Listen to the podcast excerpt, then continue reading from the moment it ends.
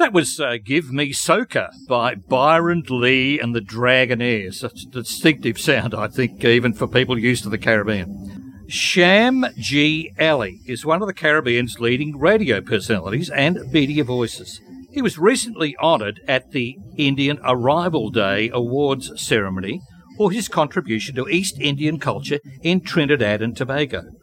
Bridgett Leslie talks to Sham about the significance of Indian Arrival Day and the influence of Indian music on the traditional calypso sounds of the Caribbean islands. You're being honored at the Indian Arrival Day award ceremony soon? Yeah, yeah. So that's happening tomorrow. It's the 30th. Um, we have a uh, public holiday every year for Indian arrival in Trinidad and Tobago. Two things I want to find out about. Firstly, Indian Arrival Day, what's the significance for the Trinidad and Tobago Islands? And secondly, why is this award so coveted?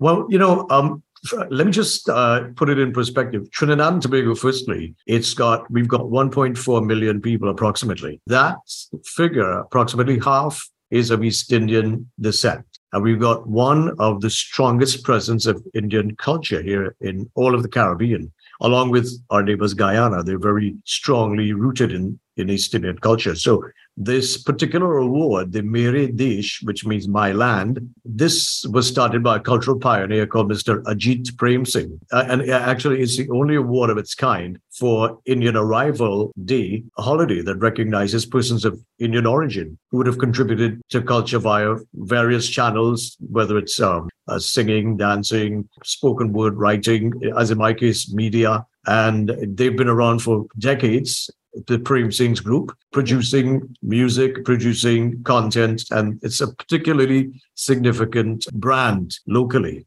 And mentioning the word significant, you know, one of the things we talk about in music and food is culture, right? It's all right. about the culture of the place and the people. You've been a radio personality in Trinidad and Tobago for over uh, a quarter of a century with the CL Network Group. Now you're focusing on your media company um, and you've got a whole bunch of things that you're doing there. But you understand what East Indian music brings to the table in the Caribbean. So let's just talk about that. What exactly have the East Indians brought in terms of music influences? Well, you're right. I mean, I have been in media here, both radio and TV, uh, locally for 29 years, just about. And as I mentioned before, you know, Trinidad is so is such uh, a divided country, divided in not a bad sense. I mean, it's split uh, almost equally between Afro Trinidadians and Indo Trinidadians. And so having an upbringing of various types of culture locally, we have various uh, groups in, in, Trinidad as well, you know, the Syrian uh, community, the Chinese, uh, Portuguese, and, you know, it just goes on and on, a lot of different people. And so quite a number of the a large percentage of the East Indian community, they're very much vibrant with regards to celebrating all aspects of Indian, Indian culture, be it Eid al-Fitr, Diwali, Phagwa, anything that has got anything to do with East Indian culture. And with that comes a good diet of music. So I've been really based in media for the larger part of my career in Bollywood programming. Mm-hmm. So I started at the National Broadcasting Company many years ago. That would have been doing uh, Indian programming for a radio station that changed from being generics genre or format into East Indian format. And that would have introduced me to all various forms of Indian programming. What do you look for in the types of sounds that you play?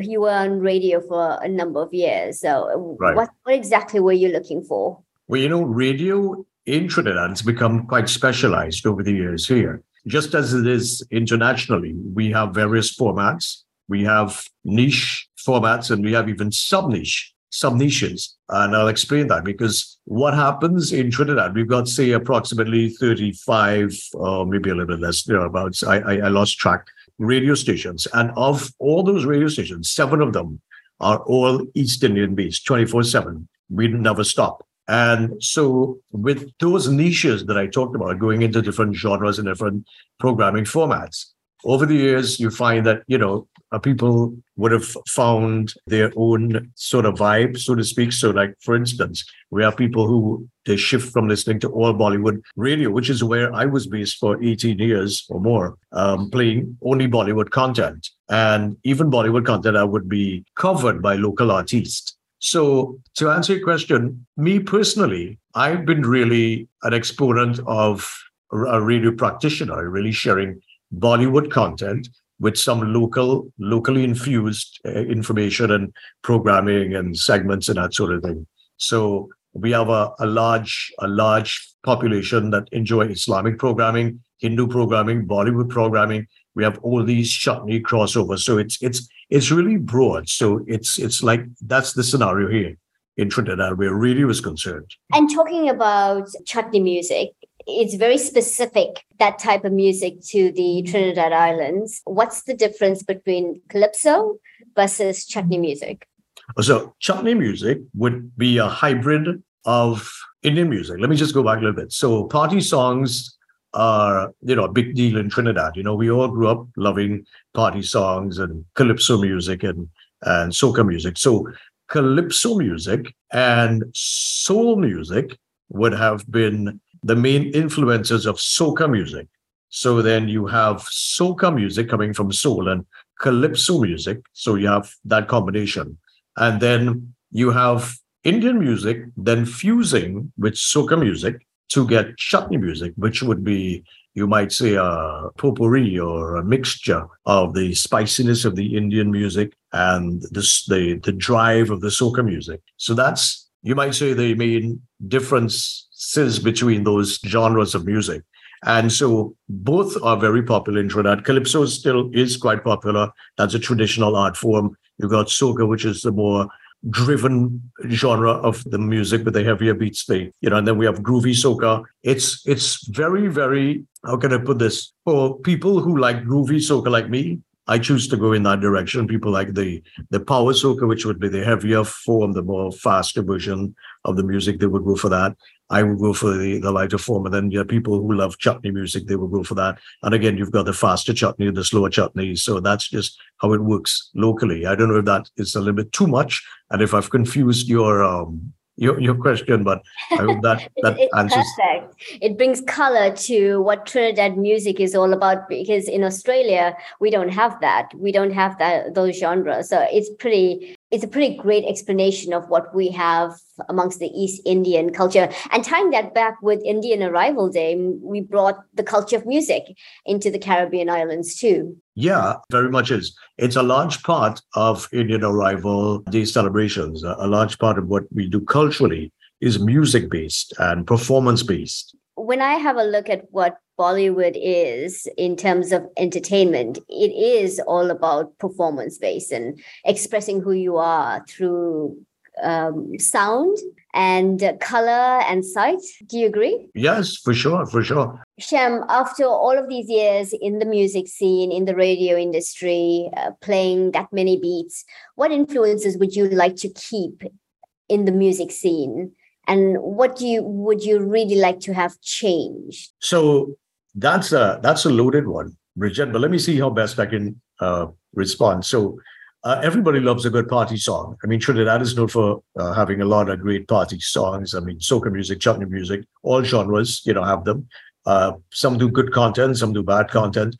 I hope that my hope, though, is that locally, and I'm speaking here for the Indo Trini artists who do local compositions, and those would generally be chutney music, chutney based music. I would hope that they would do a few things like continue sharpening their skills. You have a lot of people who are not trained singers. They jump on board and they just uh, they just sing anything, and they are not given the correct guidance, the correct training, and they continue to you know want to be played on radio. And sometimes they don't get played on radio, and they wonder why. So that's one issue better writing. We'd like to get some people to hopefully help them write, do meaningful compositions. Lyrically speaking, you want to be able to find uh, the lyrics that would resonate best with uh, your audience. Uh, I see nothing wrong with with taking something that would be rich lyrics and uh, marrying it together with, say, perhaps some really wonderful uh, beats to make it both enjoyable to dance to and uh, give you something of of quality when you hear it. Researching what you're saying, a lot of people, for instance, they take the Bollywood content, they sing it. You ask them, "What are you singing?" I don't know. I'm just singing a Bollywood song that I, I'm covering. you know, so it would be good to know these things, you know, and stuff. And there's this big issue, uh, Bridgett, that Trinidad has been criticized, uh, more so our chutney singers for years, for glorifying rum I don't know if you would have heard a lot of rum songs that they sing. For people listening on the outside, the Australian audience, what do you mean rum songs? What what can people sing about rum? And that's exactly the point. Nothing.